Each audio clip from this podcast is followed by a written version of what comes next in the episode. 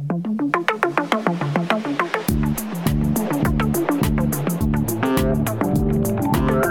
what you've been waiting for. Movies, TV, music, and more. Follow, subscribe, stay up to date. Episodes dropping on. It's the man, it's the man, watch that. It's the man, it's the man, watch that. It's the man, it's the man, watch that podcast. Welcome to the Matt Watch That podcast, the place for reviews, rants, and randomness. I'm your host, Matt Sorosky, filmmaker, film fan. Each episode, I'm going to watch a movie or TV pilot that I probably should have seen but never got around to. It could be a recent favorite, critic's choice, or cult classic.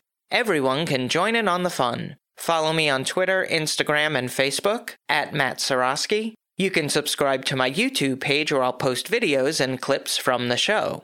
If you have any opinions on what I've discussed or suggestions as to what I should see next, use the hashtag MattWatchThat on social. Before we start, the winter is like a guest who overstays their welcome.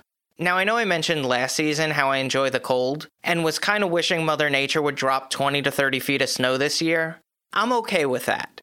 But there's something about that stretch between January and February that just feels longer. When I go on vacation, the days seem to go by in a flash. But 59 days, it's like attending a philosophy lecture. I think it's because of the lack of entertainment. Most shows go on hiatus. We have to endure second rate reality competition series and game shows hosted by overly caffeinated actors. On the sports front, the NFL season is winding down. Once again, the Giants will be missing the playoffs and they're just shooting for the draft pick. We're heading into that period, the doldrums of winter, where the only sports left to watch is basketball and hockey. But I'd really appreciate it if the NBA and NHL could coordinate their schedules so the Knicks and Islanders don't play at the same time. When they're both on, it's like Sophie's Choice without the horrific consequences. Growing up, I was probably a bigger fan of hockey. The Islanders were unstoppable as a team in the 80s, and most of my friends were on travel teams, so I'd be forced to practice with them. Yes, thank you so much for making me goalie. But now, between the two sports, I'll always choose basketball. Between the three pointers and the slam dunks, it's a more entertaining product, in my opinion. And there are so many more personalities in the sport. The NBA has figured out how to capitalize on their stars. Curry, LeBron, Davis, Embiid, Lillard, Harden, Antetokounmpo. It also helps that the Knicks have had a competitive team, while the Islanders have spent more time in the cellar than a 1947 Cheval Blanc. But the NBA needs to speed up the end of games. Between fouls and the timeouts, it feels like, well, attending a philosophy lecture. On to the main attraction.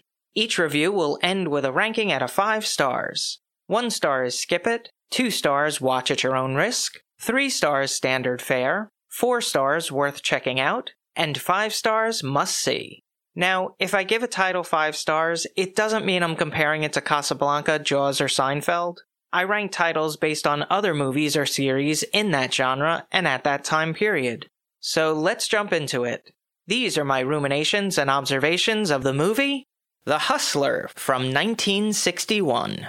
So, how'd I miss it? Even though I majored in film and love watching movies, I will admit that I have trouble getting into classic films. Sometimes it's the old timey language and inflection, sometimes it's the slower pace. I'll never claim to have a great attention span. I totally appreciate the quality and craftsmanship, but I've kinda convinced myself that I like them more than I actually do. Unless it's a horror film, Universal Monsters, things like that, then I'm usually on board. The Hustler was directed by Robert Rossen, who helmed Alexander the Great, Island in the Sun, and was nominated for Best Writing, Screenplay, and Best Director of All the King's Men. He was called to testify before the House Un American Activities Committee for his association with the Communist Party, and found himself blacklisted before succumbing and naming names. The screenplay was co written by Robert Rossen and Sidney Carroll, based on the novel by Walter Tevis, who scribed The Color of Money, The Man Who Fell to Earth, and The Queen's Gambit. This is something to look out for. The movie includes a pre credit sequence, which was rare for the time and something I utilize in all my projects. Now I know where it came from. Fast Eddie Felson arrives in New York City with his partner Charlie Burns. While they wait for their car to be checked out, they drop into a pool hall to kick a few back. The bartender mentions it's a hot day for driving, and they decided to play a couple of rounds of pool to wait out the heat. They wager on the games with Fast Eddie quickly going down 60, 70 bucks. Charlie decides not to bet anymore because Eddie's drunk, but he protests. A patron chimes in and says he'll play Eddie. I smell me a scheme. Not surprisingly, he cons the man out of a boatload of money. Fast Eddie Felson is suave, attractive, and cocky. He has ambitions to become the most successful pool shark. He's portrayed by Paul Newman, who starred in Cool Hand Luke, The Verdict, and won a Best Actor in a Leading Role Academy Award for The Color of Money. His partner in crime, Charlie, is played by Myron McCormick, who's best known for his role on Broadway in the musical South Pacific. He was the only cast member to remain with the show for its entire run 1,925 performances. Fast Eddie and Charlie roll into another pool hall, Ames. He makes the bold proclamation that he's going to win 10 grand in one night. He's approached by Big John, who asks if he's looking for action, tells Eddie that Minnesota Fats will be right in this pool room at 8 o'clock on the nose. He's never been beaten in 15 years and is the country's best pool player. Jackie Gleason inhabits the part, known for The Honeymooners and Smokey and the Bandit. He was nominated for Best Actor in a Supporting Role for this movie. That night, they have their first encounter. Fast Eddie admires how Minnesota Fats plays the table. He moves like a dancer, has strokes like he's playing the violin, but he keeps pace. They have competitive games. When Fast Eddie raises the stakes to $1,000 a game, Minnesota Fats sends out Preacher to get drinks from Johnny's bar, but it's to alert professional gambler Bert Gordon, who bankrolls him. He's acted by George C. Scott, who worked on Doctor Strangelove, The Changeling, and won an Oscar for Best Actor in a leading role for Patton. After playing over 25 hours, Minnesota Fats finally gets the better of him. But that's not the end of the road for Fast Eddie. He plans on challenging him again. Here's a quote without context How can I lose? The Hustler isn't about pool. It's about a man who strives for greatness, and the obstacle getting in his way from achieving it is himself. The performances are exceptionally strong. The whole cast played their roles to perfection. The first 30 minutes were really compelling. The movie kept the interest when all they were really doing was playing pool. The film steps on the brakes a little bit with the introduction of Sarah Packard, played by Piper Laurie, She's very good in the role, but the romantic relationship with Fast Eddie, ironically, slows the movie down. I lost a bit of enthusiasm because I wanted to see more pool playing and schemes. If they intercut between the action and the romance, it would have had better pace. But I understand the need to interject her storyline because, as an alcoholic, it's another person like Fast Eddie who's on a path to self destruction. Neither person knows how to get out of their own way. Now for a little trivial trivia. Boxer Jake LaMotta makes a cameo appearance as a bartender, and billiards champion Willie Mosconi performs some of the trick shots. The cinematography was captured by Eugene Schüfftan. I hope I pronounced that right, there's a couple of umlauts in his name. His filmography includes Eyes Without a Face, Metropolis, and won an Academy Award for Best Cinematography Black and White for this movie. It was edited by Dede Allen, who was nominated for three Best Film Editing Oscars for Wonder Boys, Reds, and Dog Day Afternoon. This is her second mention on the podcast, the first being in episode 37 with Bonnie and Clyde. The score was composed by Kenyon Hopkins, who wrote the music for 12 Angry Men, Wild in the Country, and This Property is Condemned. It has a jazzy feel, mostly utilizing a sax for solos. I'd prefer trumpet, but it's quite effective. If you listen to the music on its own, it gives off that imagery of being out late at night in a smoky club. The runtime is 2 hours and 14 minutes. Definitely could have been cut. It had a budget of 2.1 million and grossed 7.6 million at the box office. It was nominated for 9 Academy Awards, winning 2. So, maybe I should shut up about the runtime. Paul Newman would reprise the role of Fast Eddie Felson in the 1986 sequel, The Color of Money. I give it 4 out of 5 stars. Pretty consistent this week. If you've seen The Hustler and have opinions on the movie, let me know what you think using the hashtag MattWatchThat. Moving right along. Each episode, I'm going to post clips that I think people should watch. It could be movie trailers, music videos, interviews, or something completely random. Search for my YouTube page and there will be a playlist called Matt Watch That Playback. As a fan of sports, announcers can enhance the viewing experience or completely taint it.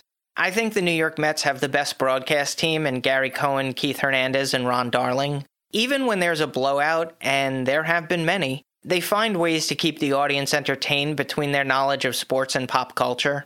Even games at the end of the season when the Mets are inevitably out of it, I'll still tune in just to hear Gary, Keith, and Ron.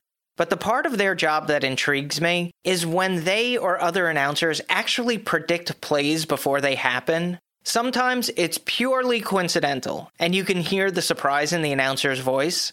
Other times, it's the combination of their extraordinary skill and familiarity with in game situations that can accurately represent the mindset of an athlete. I've seen some of the worst strikeouts where I've thought to myself, how in the hell did he swing at that? But when you hear former players turned announcers talk about all the thoughts that go into every play, add to that the analytics, it's amazing that they can still perform at such a high level without getting paralysis by analysis. I think that's why people appreciate Tony Romo on commentary in football, because he's so adept at reading defenses and letting the audience know how the play is going to transpire. Now, for Dallas fans, it would have been nice if he was able to do that when he was on the field. Announcers predicting plays will be available in the Matt Watch That playback playlist on YouTube. Check it out. Now it's time for the recommendation. Yes, that's the word recommendation with Matt in the middle. I'm going to end each podcast with my own recommendation of a movie or TV series.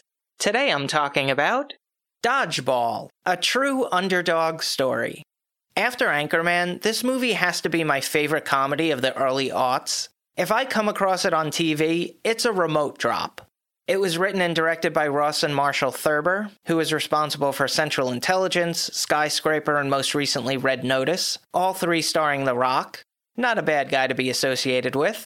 It's got a great cast with Vince Vaughn, Ben Stiller, and Christine Taylor. It's a legitimately funny movie, great one liners, and lots of laugh out loud moments. It's fairly straightforward in its narrative, but has a couple of quirky characters like Steve the Pirate, Patches O'Houlihan, and Franz Stalinoskovich Davidovitsky. Now, I might be a little biased because dodgeball was one of my favorite games to play in gym class. My hand was never really big enough to grip those red balls, so I would have to cup it in my hand and hold it in the crux of my arm. I'd throw it like a sidearm pitcher, and it had this wicked back curve. But there's nothing better than the sound of rubber hitting someone square in the face and the inevitable thud of their body onto the hardwood floor. But these days, parents will sue a school for their child's hangnail, so I'm sure dodgeball is outlawed.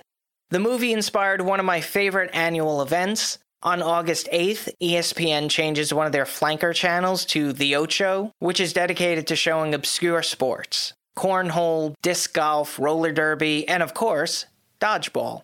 To my average Joes, my recommendation is to watch Dodgeball, a true underdog story. That's all for this edition of Matt Watch That. Thanks for listening to me babble.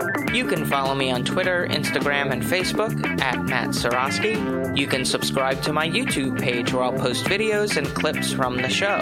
If you have any opinions on what I've discussed or suggestions as to what movie or TV pilot I should see, use the hashtag MattWatchThat on social.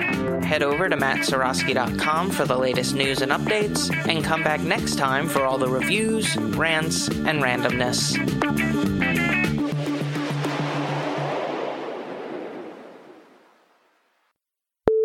It's fairly straightforward in its narrative, but has a couple of quirky characters like Steve the Pirate, Patches O'Houlihan, and Fran Stalinoskovich Davidovitsky. I knew I was going to mess it up the first time. Most shows go on hiatus. We have to endure second rate reality competition. Competitions? The hell is that?